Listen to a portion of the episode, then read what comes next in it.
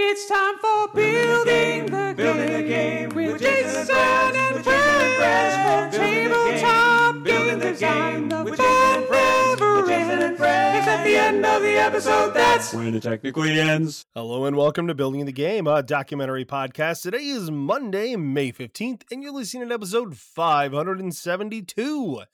As always, I am your host, Jason, here today, joined by a couple really cool people who know about some really cool things, who've been here before because they're really cool. Those people are Maia Thomas and Connor Wake. Hello, y'all. Hello. Hello. You are too Is kind. By Try and get crazy with the intros now sometimes. I, like, I think we're gonna be like those YouTube videos of like the like amateur, uh, like wh- wh- you know where they got the five people cooking a meal and like one person has no clue what they're doing up to the professional chef. I think that's gonna be us today. We'll be like we'll be like the first Only one That's how I us. feel people- most days. and then we'll have like David Maznado listening to this, who's like the professional chef, just like shaking his head, you know? But I appreciate the compliment anyway. like What are you doing, y'all? So, uh, how's everybody here been doing? Good. It's It's not a gotten trick question, I promise. it's it's annoyingly gotten warm in Seattle, and I don't do well with that. So uh, Oh, yeah. trying to cope. Um, it's very warm in this room right now, so we will see. yeah. Yeah, I don't I don't care for heat either. Give me cold. My office is in the basement, which I love. I Just realized in my like video here, there's like a Kelly's been here, so there's like a chair behind me. I, this is good podcasting because I'm describing things behind me, but it kind of weirds me out. Like it's the thing where like if I was like sitting in here with like the lights off, that like I would suddenly see a flash on the screen and there would be like someone sitting in the chair. And I don't know why I said that because now I'm gonna have nightmares about that. But anyways, It does look like the chair um, is just watching you. Uh, that kind of does right. So I, I I was driving my daughter to gymnastics uh last week, and um there's like this patch of woods by. It's a pretty like not like it's it's it's it's by it's in the town right that we live in or we live near um and like but there's this little patch of woods and i drive past somebody had taken these two old like regular old like sitting chairs. They're nothing fancy. I mean you might use them like at like a fancy dining room or something. They don't have arms but they've got this like i don't know this peachy colored like velour style like velvety like seat and back sitting in the woods back like about a foot apart facing away from each other and i was just like that is literally a nightmare. Uh, and then while she was in gymnastics i went for a walk and forgot about that and walked right past it and, and i walked a little faster because i was like that is terrifying up close. Um, and then this week i went past and somebody had turned one of the chairs so now it's facing the back of the other chair and that's the vibe I just got when I saw the chair behind me. So, anyways, um, all nightmares all the time on BTG. Maia, how's your week been? you know, it's been a lot. Uh, school is really ramping up, uh, so that's fun. Mm, But uh, th- like yesterday was getting a bunch of big stuff turned in, and so today, like I still had to do things, but it took a long time, and that's honestly fine because Uh-huh. I just got to sit around for a while, which was great. So today's great. I'm having a nice time. Uh, yeah, yeah. Yeah, I, Yeah, I just yeah. got. Um, I'm excited. Get it? I just got Scars of Ether like printed off into like a nice prototype. So that's what I was working on right before this.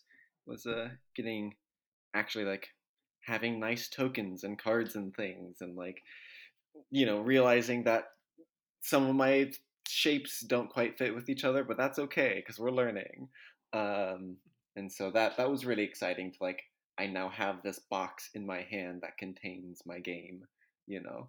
Um, so I'm really good. I'm really happy. You get the It's fancy awesome. prototype too, right? Yeah, Yeah, yeah. Someone works somewhere fancy. yeah, she does. it's the perks of yeah of working working at a at a board game print shop. Um, it's great. Yeah, yeah. It's um, it that is a that is a really cool perk to have.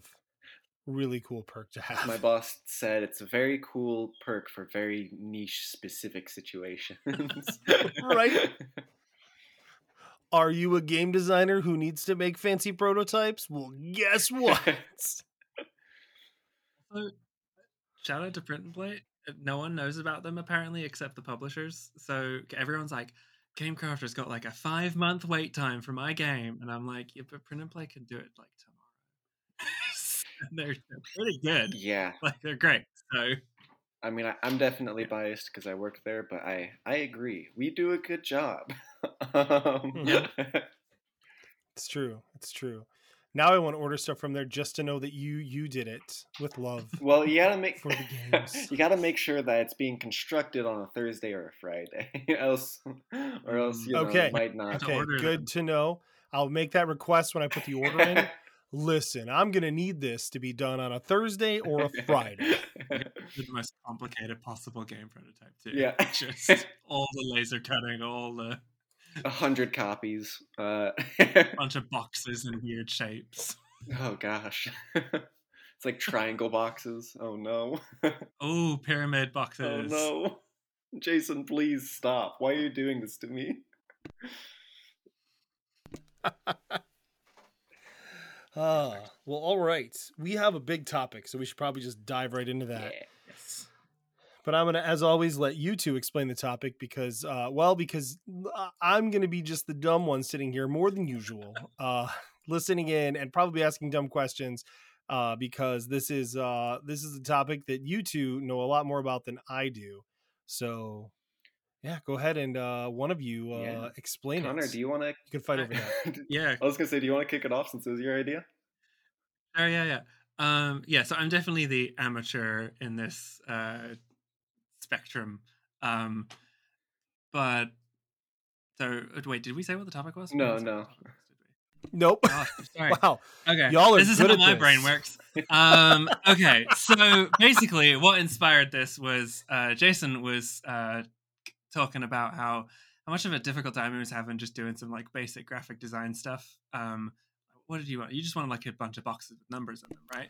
Yeah, I was literally trying to make uh for a game I'm working on, I was literally trying to make a bunch of rectangle sections, like rectangle boxes basically, that you could just check off as you were going along.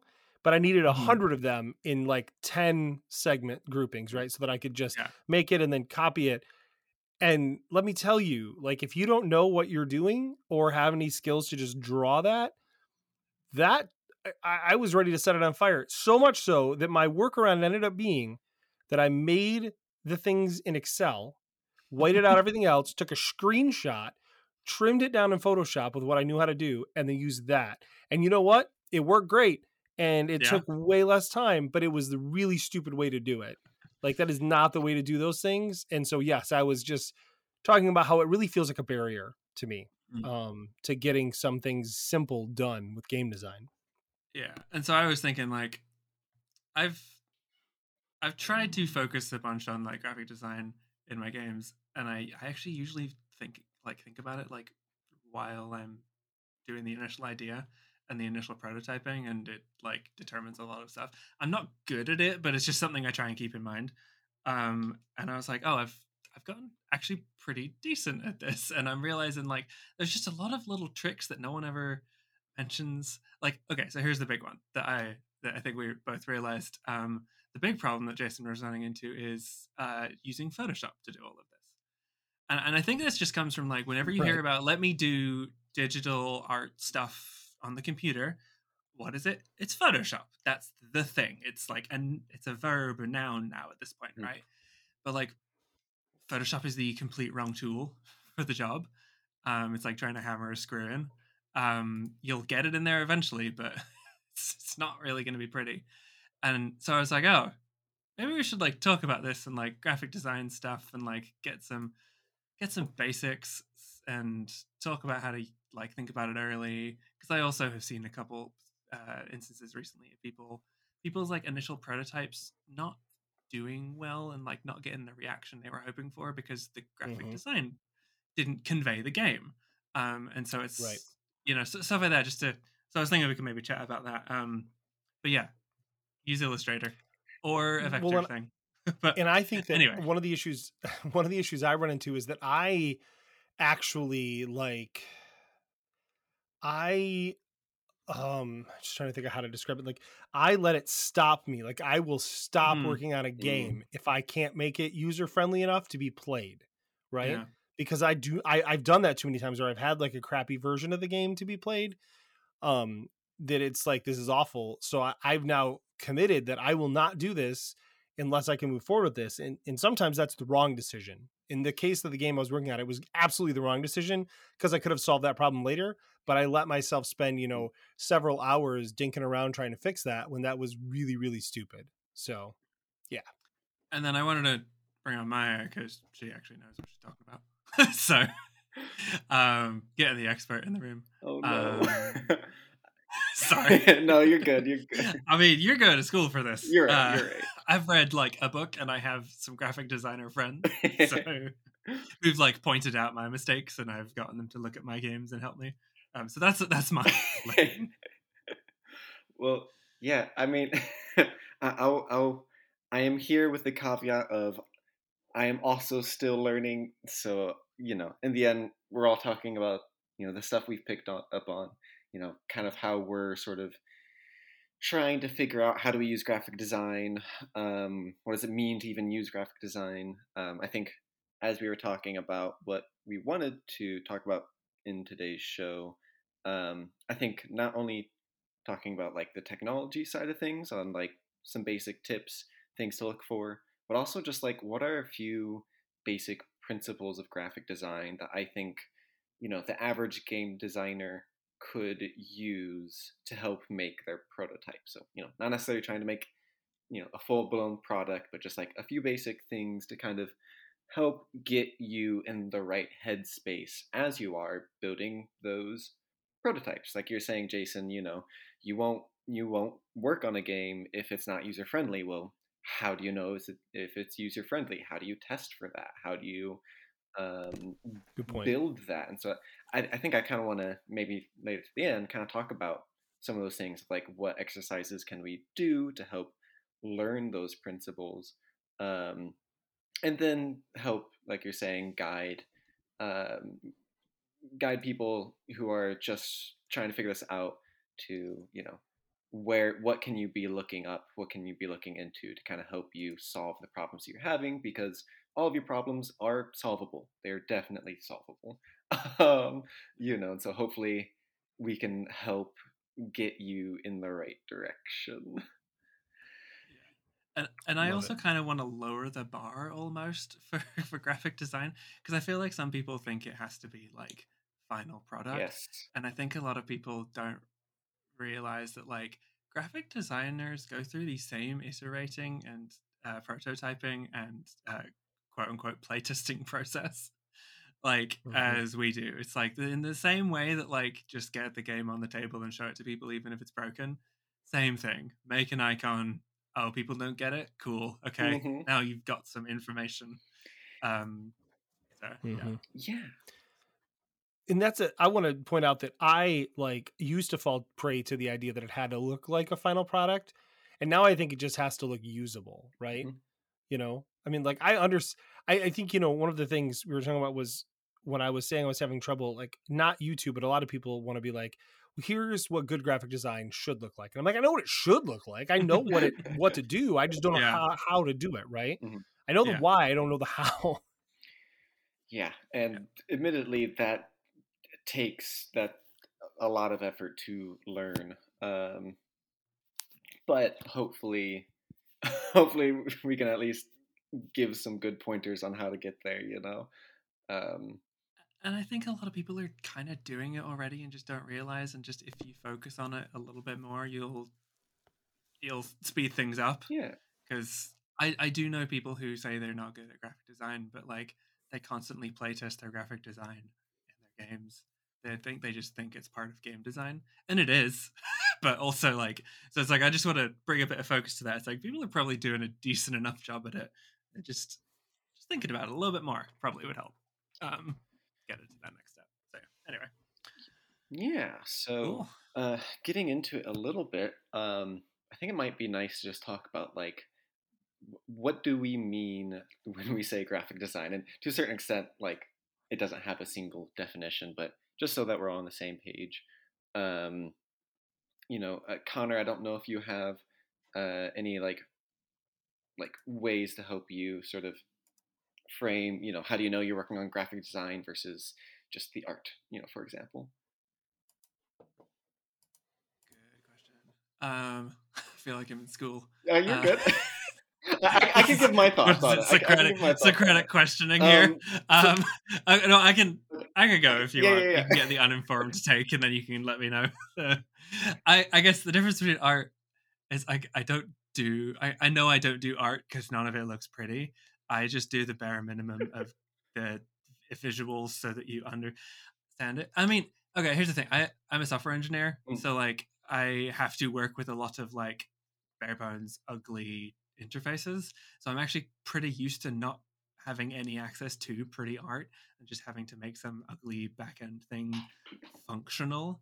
Mm. So like that's I think helped me think about it. It's more like when I think about the graphic design, I've also kind of maybe bucketing uh, UX and UI, user experience and user interface. It's just like these are the like functional pieces of the thing.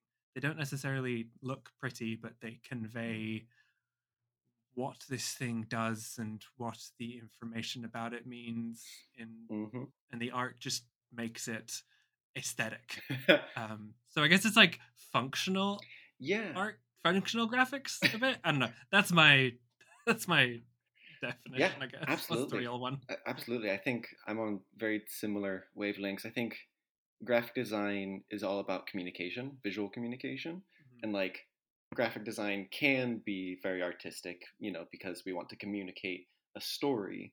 But um, for purposes of like game prototypes, like all we're really concerned about is are we getting the information to the players when they need it, you know, at the time that they need it. Um, I guess I just repeated myself there.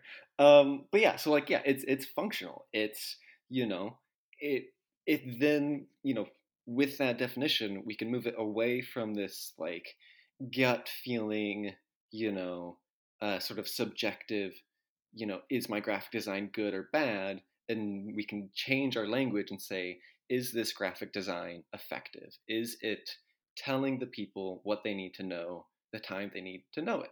And that is a lot easier to actually like playtest because you give a game someone if they're misunderstanding a rule consistently or not understanding you know what an icon means like that is ineffective graphic design and we now understand our problem and we can work on it um, and that's much better than just going oh this doesn't look good this doesn't look pretty i don't you know it Right. or it's confusing i mean it's just like the top level thing Yeah, yeah, yeah, yeah. You know, what's confusing? Why is it confusing? W You know, um, so you kind of get those good um, fundamental questions. Um, I know, Connor, you're saying, you know, working on the graphic design is super important to your like beginning processes of game design. Mhm. Um, so how do you sort of um, test it? Like, like, I know I, I mentioned a moment ago, but like, what does that actually look like for you? Um, Yeah. Yeah. So for me, um it's a little so I I do a lot of it before I show the prototype to anyone. Mm. It's it's stuff like so for example, I had a game recently where um it's just cards with stuff on it and uh you know there's goals at the bottom of the cards and traits on the cards and things like that and the initial version i in order to see like what i could put on this card and what kind of mechanics i could include in this game my first gut instinct is just to be like okay what can i actually fit on this card that does that like i can make a visual language out of essentially because if i can't make a visual language out of it I shouldn't do that mechanic. And I know you're, and I think the other side of this is there's definitely a way to do the graphic design and make it work for everything. But this is just how I work. It's like if I can't do a simple, easy to grok graphic design for this that I don't have to like explain to someone, then I usually filter those mechanics out. So, for example, recently, um, and this was maybe a bit further down the road, uh, I was this set collection game had ors, like this icon or this icon or this icon and this icon or this set of icons right And I spent a while trying to figure out like a nice visual language for how to explain that, you know, because you kind of don't want to have to spell it out exactly every single time with words.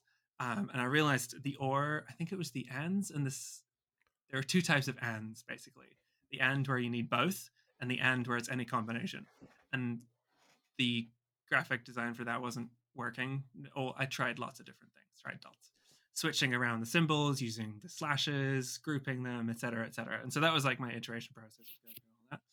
Um, and then I was like, oh, I can just get rid of it. Then I can because that's the graphic design language is not working to support both of these things right now. And if I get rid of it and I shift what I'm trying to communicate, we're good. and so I did that, changed the game a bit, but like it made it so that like people can look at the card and get it. Um, and that's like an important thing to me. So that's kind of how I think about it when I'm doing it early. Is if I can't figure out how to make it easily grokkable, I twist the mechanics around until. So I, I use them both to kind of feed off of each other a little. Mhm. Um, that's how To- I think about it.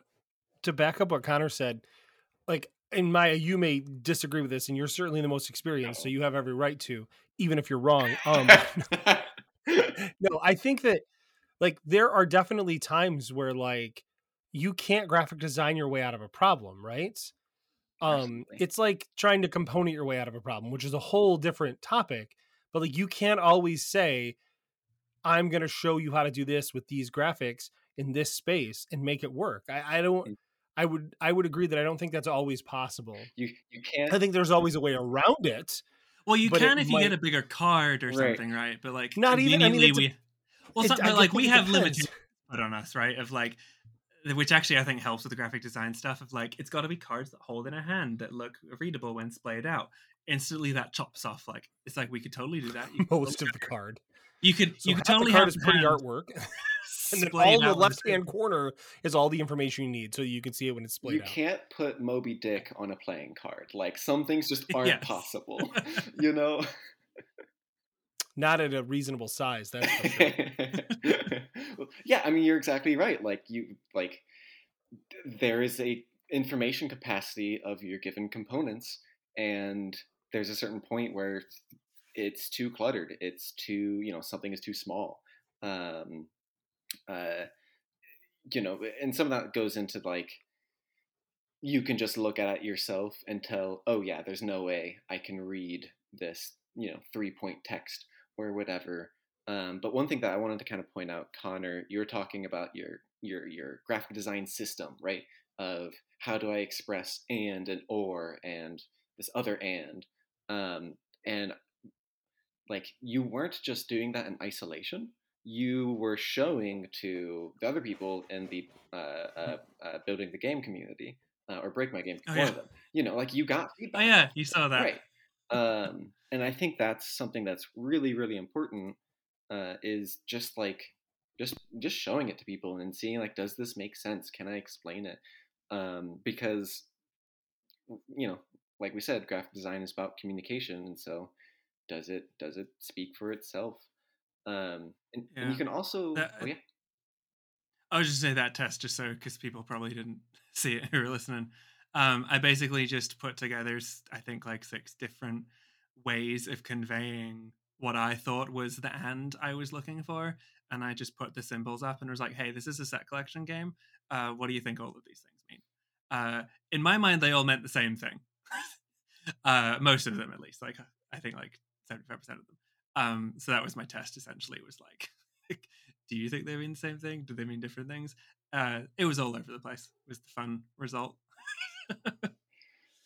Right, but exactly. Like you got good Mhm. feedback and was able to to test your graphic design system, you know, so you're testing the game before actually testing the, you know, the the gameplay loop or whatever. Um sorry, I got an email. Um I don't know where my mind went. That email really just like took me elsewhere. Hi, graphic design. know that feeling. Wow. Um yeah, um Talking about more of like how how you can iterate on it and whatnot. yeah. Um, Yeah, I think that would be good. Um, so another thing, you know, if you're, let's say, you know, you get that feedback back, nothing's working, um, but you still have this gut feeling of like how, like, surely there can be an answer to this. Another thing you can do is just like look at other games. You know, how are other set collection games expressing themselves? And you know, sometimes that can be difficult to research, um, but d- I don't think you have to reinvent the wheel every time. You know, if you're trying to make a symbol that says draw four cards, you know, look at Uno, right? Like people have solved these things. In addition, if you're trying to, you know, uh, get basic icons of like this is a warrior. Uh, there is the noun project that exists. You don't have to make every icon. Yes. Yeah, noun project is huge. Um, Love it. Yeah, and uh, we just uh, blew Jason's mind earlier by letting him know that. So one, you should use Illustrator if you've got access to Illustrator or any equivalent vector-based program. Um, but you can get an extension for Illustrator that lets you just instantly drop noun project icons into your file as you're working and search from them from there. So that's That's ridiculous to me. it's Such a cool everything. thing. Yeah. Yeah. I did not know about that either. Uh, so I'll definitely be using that because that is awesome. Um, yeah, Yeah. it's a good, good point about It- like stealing. It is a other nice games. carrot and a, on a stick thing to get me to want to um to make me want to uh try Illustrator. we, we tempt you with the noun project. Come. Indeed. But yeah, talking about stealing from other games because we do it with mechanics all the time, right? Mm. And and you definitely when you're playing a designer's like a series of the same designer's games, you see like the same mechanics pop up in the same ways, and like that's just a thing that you probably do as a game designer. Just notice all of those little things. I mean, other people do too, but um, you can do the same thing if you try and pay attention to who the graphic designers are on the games as well, because it's in the back of the rulebook. Um, you can also notice how they use the same visual language across all of their games and start seeing patterns that way. Um, so I don't know if this is a good example, but for example, all of Uwe Rosenberg's farming games uh, use that very similar slash between numbers to mean if you got two slash three slash four of this, you get five slash six slash seven points. Um, that is that's an example of the like visual language sort of thing that like pretty much all of his games do. And so if you, you can start noticing those things and like I tried Mhm. borrowing that one, it did not work for me. Uh, but you know, you can it's the same thing of like you borrow a mechanic from a game just to see if it works as a placeholder and then you learn more about how your game works around that mechanic and realize what you need to do to make it work for you. Same thing with graphic design stuff if people are because you can just pay attention to what people are getting confused about or what assumptions they're making. I think those are the two big things I pay attention to yeah. when looking. And if you're It's like confusions and assumptions. Yeah, yeah. And if you're Mhm. wanting to, you know, make a decision like you you really want to try to get your graphic design better and just wanting to like study it at least a little bit, uh, a really good exercise that you can do is get a game that you've never played before. Ideally, you don't know how it works. Um, you know, either going to your local game shop or unwrapping one of the mini games that are on your shelf. Um, um, and just opening it up and like set aside the rulebook, set aside all the player aids, and just figure out how do I play this game just by looking at the components? Because the game will teach you how to play it at least a certain amount of it you know? And the the games that are have stronger graphic design you'll be able to piece together oh like there are little square slots and i have all these cubes. I there's something about this game where cubes are going on those pieces you know? You can kind of pick up like these little tidbits and spend 20 30 minutes and write down what you think the rules are for the game and then introduce the player aids see what new information comes up from the player aids that you didn't know do that again and then read the rulebook and see you know how close how far away were you um, you know the things that you got right why did you get right why did you understand those rules and then the things that you got wrong you know you can kind of investigate um, what was maybe one thing that could have changed that you got wrong graphic design, you know, that you learned wrong? What's one graphic design choice they could have changed that maybe would have reinforced the rules stronger? Uh, and, you know, maybe you have an answer for that, maybe you don't. But just that practice of, you know, what is the graphic design teaching me inherently will actually tell you a lot about um, about graphic design because it's just you know that communication um, Yeah. aspect. I think that's why I want to get people to focus on it a bit more, because like I so- some people are like, oh, I'll do the graphic design later, but like I, hmm it's your rule book in a way, right? Like exactly what you just said. Your graphic design is your, it's part of your rules. So it's the like if you've got a circle piece and there's a circle on the board, the circle goes in there. If the square goes in there, that's confusing. That's not you. You explained the rule wrong almost, right? hmm And So just like with rules writing, we don't need to be an amazing copy editor to make a rule book Mhm. for our prototype. Like that's Right. not at all what you know we're trying to get across. Yeah. Uh, tying graphic design though into rules writing i've started with pretty much all of my games now Uh, when i'm writing the rules i include at least one like picture like with with you know arrows and stuff on it pointing things out because even if it's sloppy like i feel like it gets the point across way better uh especially like with some stuff i've been working on where i have to send it to people like my biggest fear is that you know they've got one shot to play it and they're going to screw it up uh, not on their fault, but on my fault of not explaining it correctly. So trying to be like, all right, I'm going to try and put these more things in to really help them understand what I'm trying to explain. So yeah, yeah, absolutely. Um, I think that's a great way to go about it. Um, I also just got a message and how my brain gets sidetracked. I'm so good at this. oh, you're good. Um, I had a thing I was gonna mention, you- but yeah, no, it's the whole. Uh, just pay attention to people's confusion and what mistakes they're making. It's part of the game mechanic. It's like a game mechanic. If you treat it like a game mechanic, you can playtest it like a game mechanic, and it'll get better at the same time. You don't have to do it perfectly, right? If you do put a square on the board and you meant for a circle piece to go in it, and pe- no one's putting the circle in there, and you keep having to remind people to put the circle piece in there, ta-da! Make it a circle next time. Done. right. Like that's that's that's the step really. There isn't like a do good graphic design as first step. It's just pay attention to graphics as part of. yeah. You, I think one of the things too that I've learned recently, actually just like yesterday, uh, was like literally I was working on this prototype with Kelly that we've been working on, and and I'll talk about the prototype on a later show specifically, but um, you've got these combination things where they're like one part something, one part another thing, and one of the things is dominant. So I was like, oh, well, that makes sense. And I'll just I got the little graphic thing. I actually took these from GameIcons.net because it was easy and I liked them. And I was like, uh, they're confusing, so I'm just going to color it the color red because that's the primary thing for it. And then I make it, and we go to play today, and I realized that well, but there's actually a primary color and then like a non-dominant color, um, and not knowing one of them is a huge pain in the butt. When as soon as you take it off the board and go to use it for yourself, if it sits there for a round, you're like, wait, what was?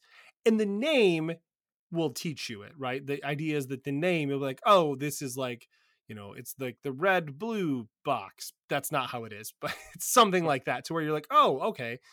But um, but that was like an easy thing where I was like, I'm gonna make this easier to understand. And I didn't because you still need to know two pieces of information, and I gave you one. So I actually ended up quickly whipping up like a um a table with all the pictures in it and cross reference for how they mix so that you're like, oh, okay, this is easy. And then on the cards I'm building for the prototype, I actually there's like the symbol of the thing, and then in the bottom left corner I put the two symbols, like one side and the other, the two symbols that actually matter for the two ingredients you're mixing, the two colors say. Um and Kelly was like, "Oh wow, that is way more readable, even for the designers who are the only ones playing it right now." You know, um, so that was certainly something that uh, that I did, and I will have you know that I did all that work in Microsoft Word. Uh, Yeah. So that was probably not. The, I did about half of it in Photoshop, coloring the stuff, and then I pulled it out and just was moving things around in Word on my blank card doc that I use for most cards. Uh, I could make one of those in Photoshop. I don't honestly know why I haven't. Make it make it an Illustrator Okay, I could make it in, in a better program than Word, right? because you have I Illustrator, right? No, I don't know. I, I I pay for Photoshop, but I don't oh, know just if I- Photoshop. I think unfortunately I have to pay more if I want Illustrator. Uh, yeah. Okay. Get, and like Illustrator is not good with photos, right? Like if I want to manipulate photos, I need to do that in Photoshop. I guess I don't manipulate photos. do you though. manipulate I mean, I photos? well, no, I guess no, I mean I manipulate icons and screenshots, but those aren't photos, right? You mean photos means like you're like doing. Do you like, ever do like blur touch ups on f- pictures and adjust the like? Could not tell you how to color do that. That is Yeah, not exactly. in my Photoshop wheelhouse. So Yeah, you're only using like one percent of what Photoshop does. Yeah. Oh, it's probably less than that. Yeah. Yeah. Like, you know, most of us with our brains, it's a lot like that. Yeah.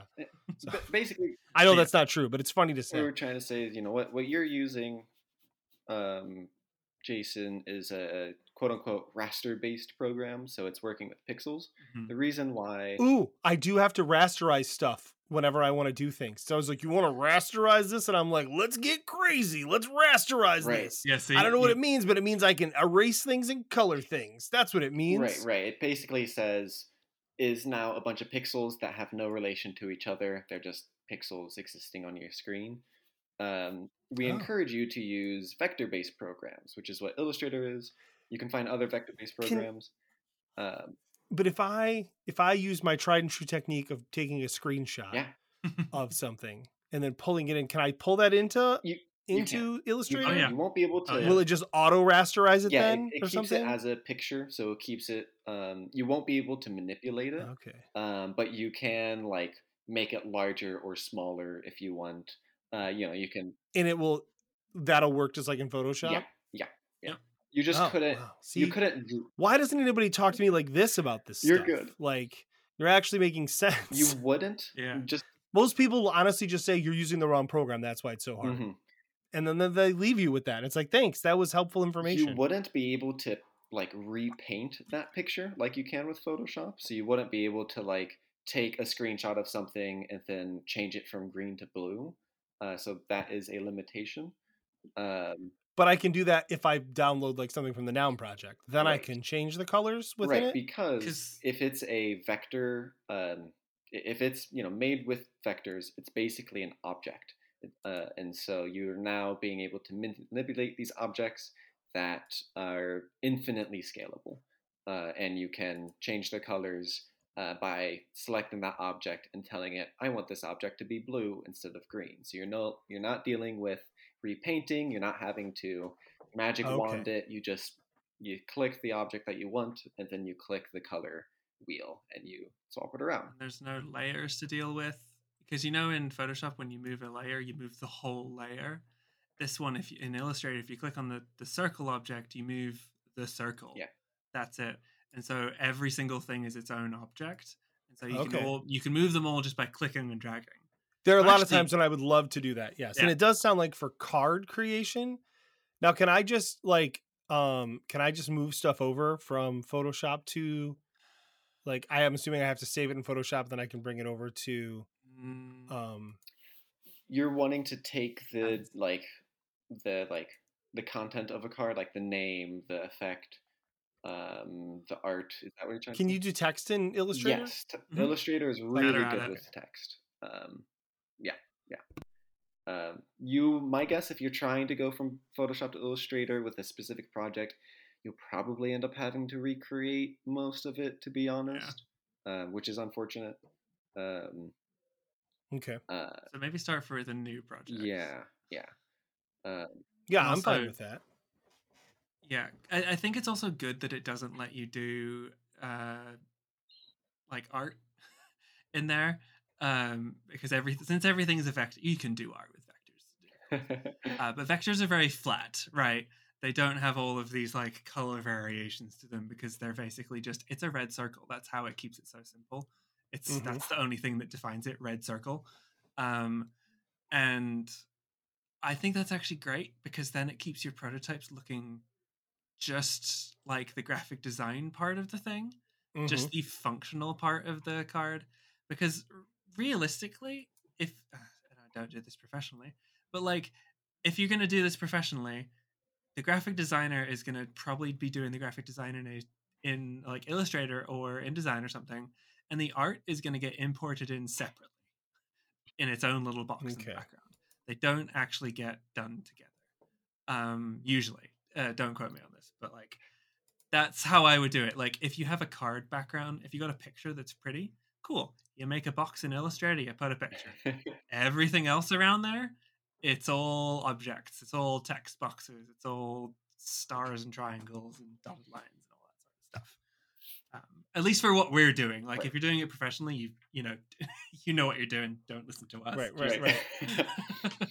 yeah, yeah, no, definitely for what we're doing, like that's why vector-based programs are so nice, is because it's really quick to make those boxes. It's really quick to manipulate them and to remove them.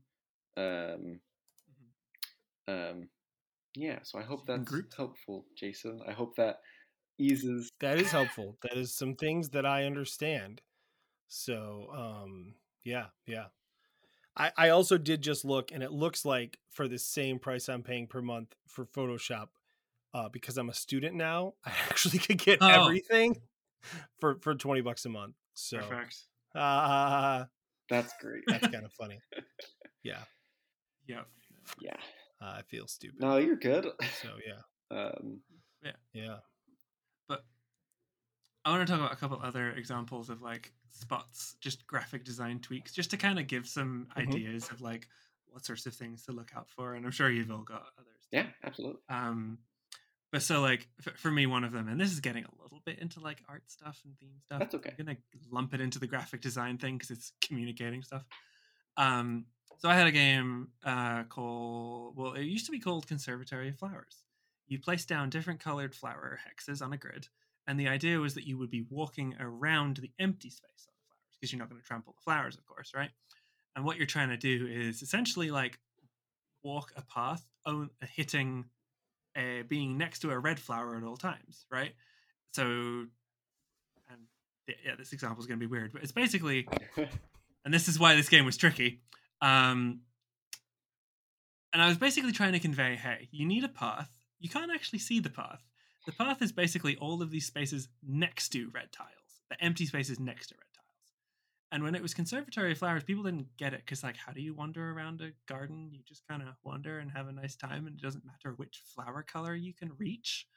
Um, and it took me a while until someone pointed out that, like, I was kind of emphasizing the wrong piece of information uh, with my design um, because the flower colors were nice and pastoral and pastel and blended into the gray cobblestone background, right? So the whole thing just muddled together.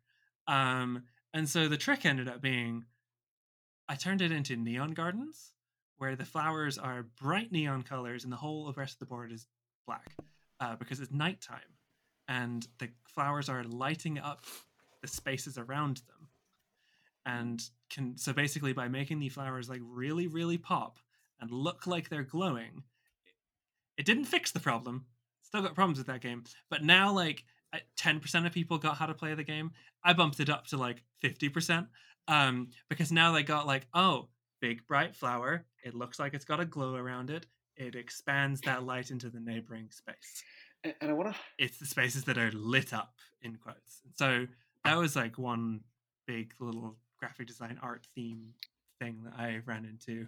And that didn't change the mechanic, but it actually got people to understand the game. Yeah, and I want to I want to highlight like the problem you were having was uh, a problem of like color contrast and like we, we don't really need to delve into crazy color theory but essentially people it was hard to see the information that they needed to see because things were kind of a little too samey and so you just went to the extreme of something is black, everything else is max saturation, blue, red, yellow. I don't, I don't know if that's exactly what you did, but that's what it sounds like you did. Um, and it, it helped with that like instant readability, which sounds like it, it did a lot for people.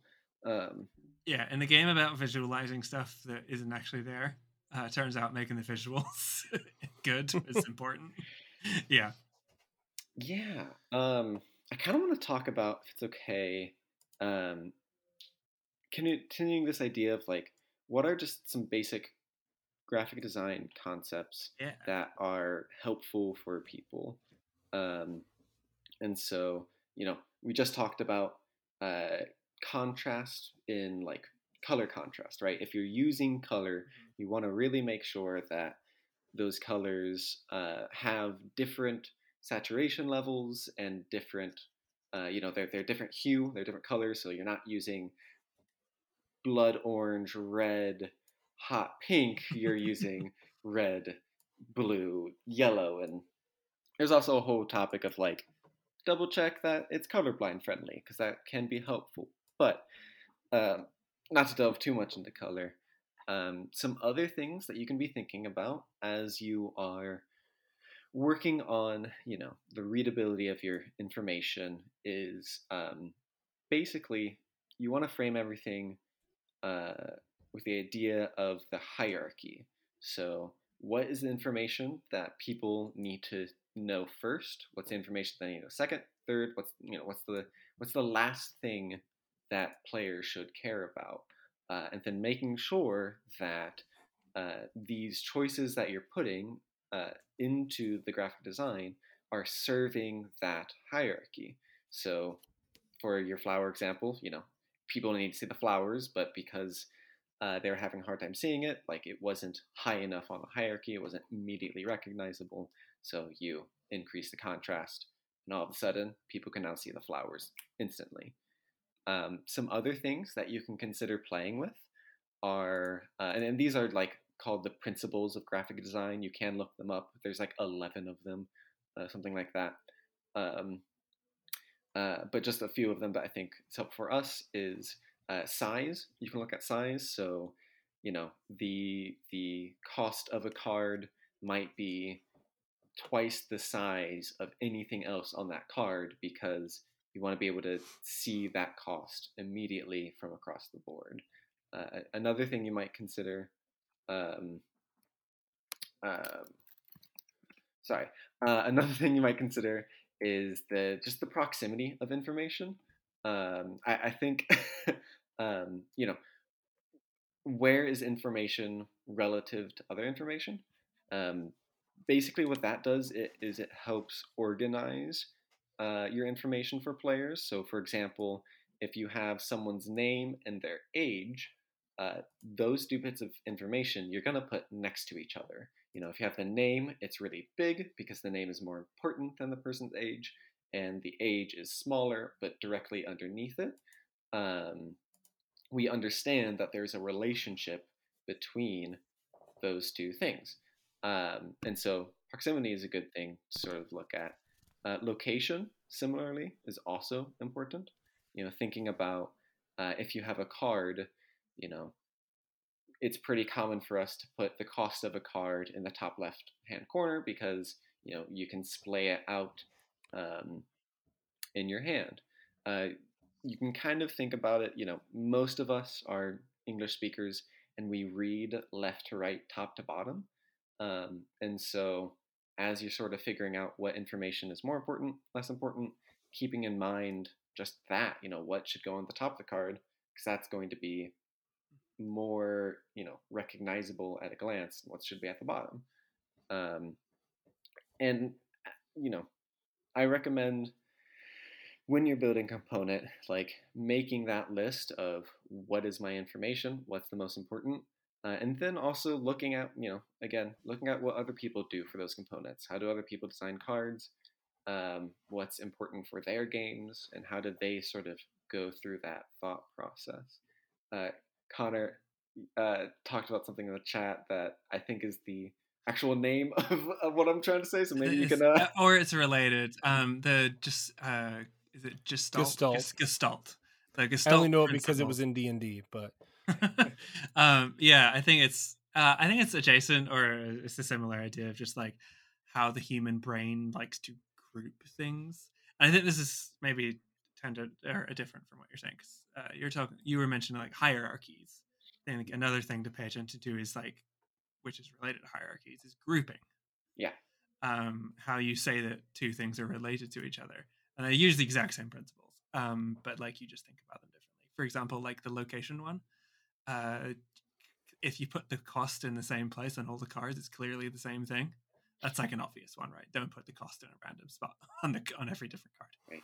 Um, but like one, so I've got a uh, game where every card has a bunch of traits that they've that that card has, and then at the bottom of the card is a set collection goal for all of the traits in all of the cards you've got. So basically, the cards have both the thing you're trying to get and the goal for the things Mm. you're trying to get. And that was a, and basically that was a grouping graphic design problem of because we're using the same symbols, right? I'm saying here you've got a star, and at the bottom I'm saying get six stars. Um, and so if I put them next to each other, they'd look the same. And now you're confused: do I have six stars or do I need six stars? Mm. So what I did was um, the traits that a character has are running down the left side, like vertically, and then the traits you are looking for are in a separate box going horizontally on the bottom. So I basically broke the the connection between them by having them narrow on the side, and then also in the same place on all the cards, and then in a different box going horizontally. And that way they look like two different things. But if I put them both running vertically, they'd look like the same thing, and you'd get confused. Or if I put them both horizontally, right? So it's like using those principles not only to group things but to break them up um, is is I think important to think about. Yeah, that's a really good example. Because I think a game that did a bad. I oh, read a for it. book recently that was talking about the Gestalt principles, and I actually was looking at my list of books I've read, and I have no idea what book it was, but somebody was totally talking about that, not in reference to to graphic design, but in you know the other references. So, anyways, that was all. yeah, I'll shut Yeah. up now. no, I. There's the size one is also uh, good. Uh, here's a classic graphic design one that people always bring up. Uh, Spirit Islands components, and I'm going to count this as graphic design. Um, but the plastic invaders versus the wooden like uh, island um, spirits and people, right? That's a way of breaking up the uh, who's who's who on the game. It's very easy to look at the board and tell which pieces are yours and which pieces are the invaders. Um, other examples. Um, one one thing that I'm doing in Scars of Ether, um, I have two different types of units. I have the human fighters, and I have these ether construct fighters. Uh, and the humans are like you start off with humans, and then as you're playing the game, you're building constructs, and your goal is to kill the opponent's humans. And so I needed to make sure that like it was easy to sort of grok, you know, that different classification. And so for that, I looked at token shape. So all of my humans are circles, and all of my ether constructs are triangles.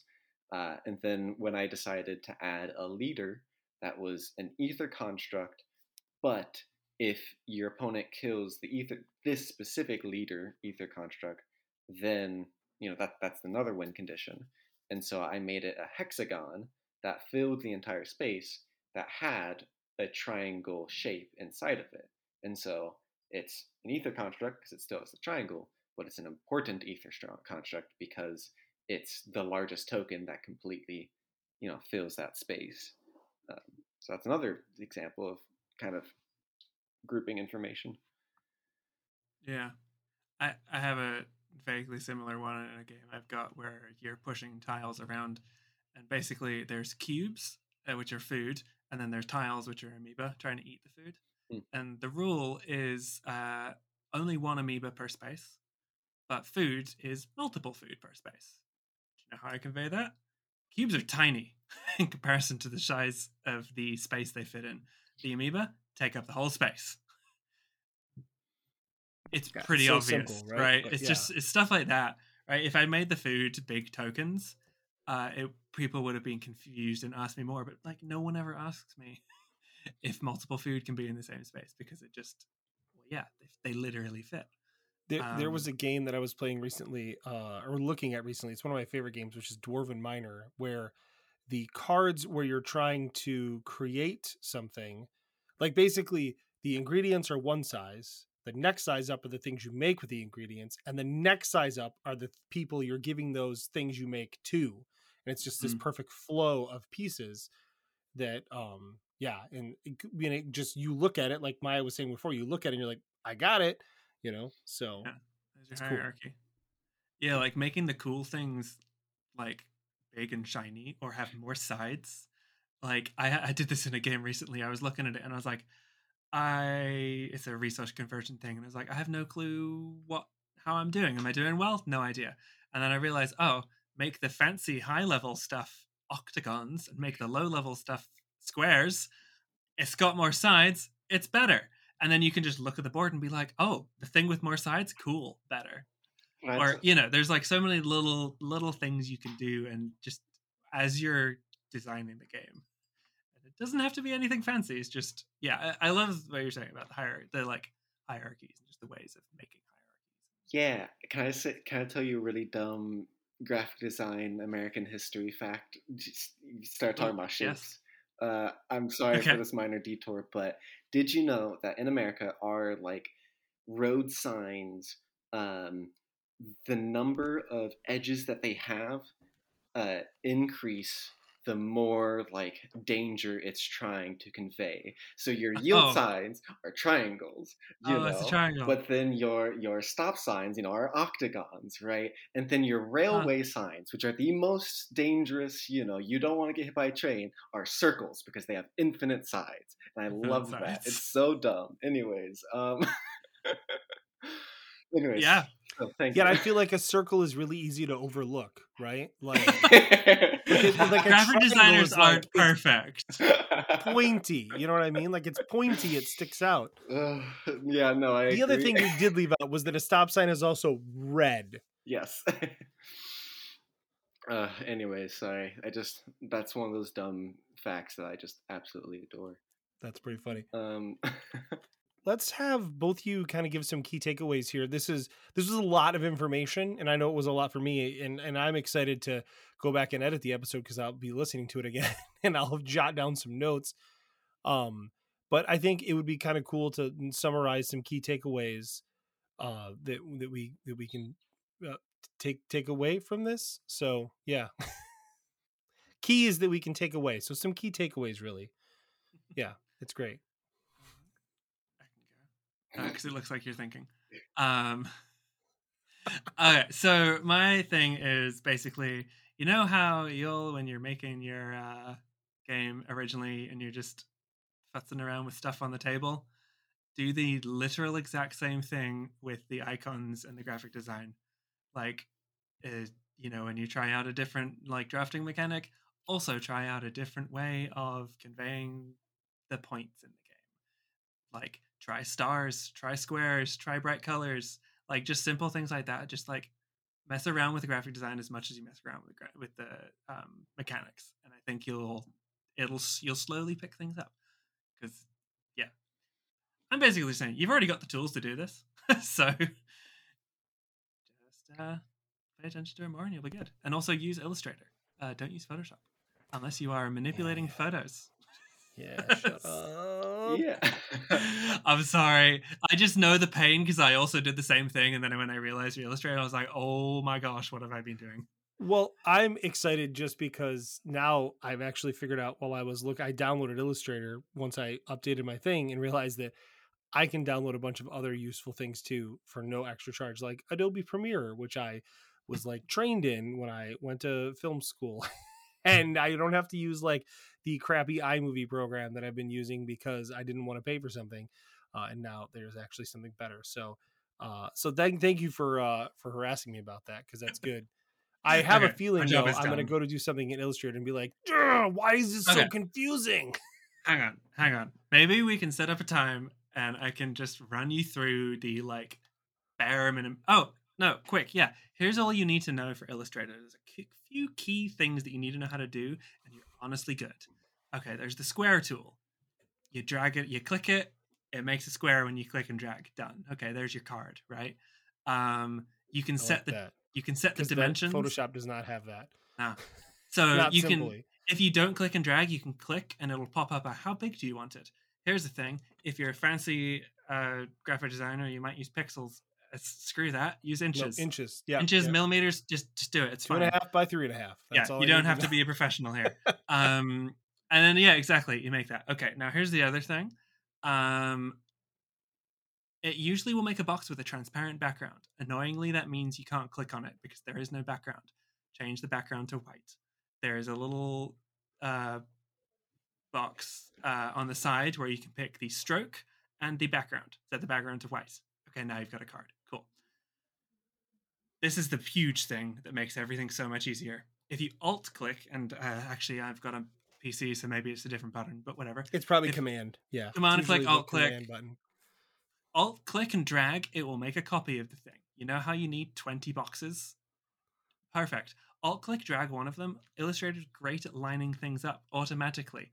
Once there's like a million nice. things on the page, it, it loses track because it doesn't know what the hell you're doing anymore. Right. Um, but for just a grid of cards, drag it over. It'll kind of snap into place and you're good. do that cool. once, hit Control D. It will do that same action again, which will copy the card again and line it up again right next to it. Do you need 100 boxes in a line? Do it once and hit Control D 100 times. That's, you know, you can That's double it at that point, but- I like it. magic, right? Um, is and then use the align tools. So if you select multiple things, there's an align tool. Here's the big thing that really makes it uh, special. Select multiple things. Click one of the things. It will highlight it extra fancy. Now, when you align things, it will align it to that thing, not Okay. just randomly somewhere. Right? Okay. So that way you don't mess up your grid of stuff.